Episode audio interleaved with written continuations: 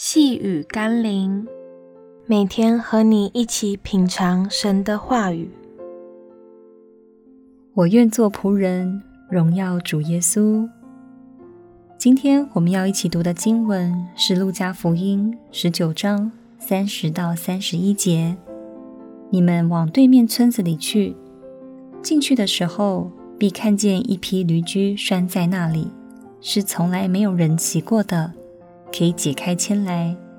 若有人问为什么解它，你们就说主要用它。对于拥有荣耀君王身份的耶稣来说，直到将要进入耶路撒冷时，便会引起群众注意和欢呼迎接。他可以安排更大的排场和阵仗，但他却选择了一批没有人骑过的驴驹来当坐骑。一般我们会聚焦在那匹驴驹身上，提醒自己随时预备好自己被主用，也强调主要用那从未被骑过的小驴驹，是关乎圣洁的器皿。然而，耶稣更愿意让人们知道，他来并非要满足人们对以色列君王的期待，他并非要以高姿态来统治万民，他乃宁愿像驴驹一样。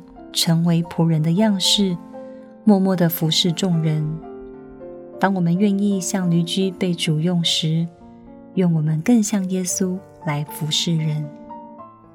让我们一起来祷告：亲爱的耶稣，你曾对门徒说：“正如人子来，不是要受人的服侍，乃是要服侍人。”我愿学习你的生命与侍奉。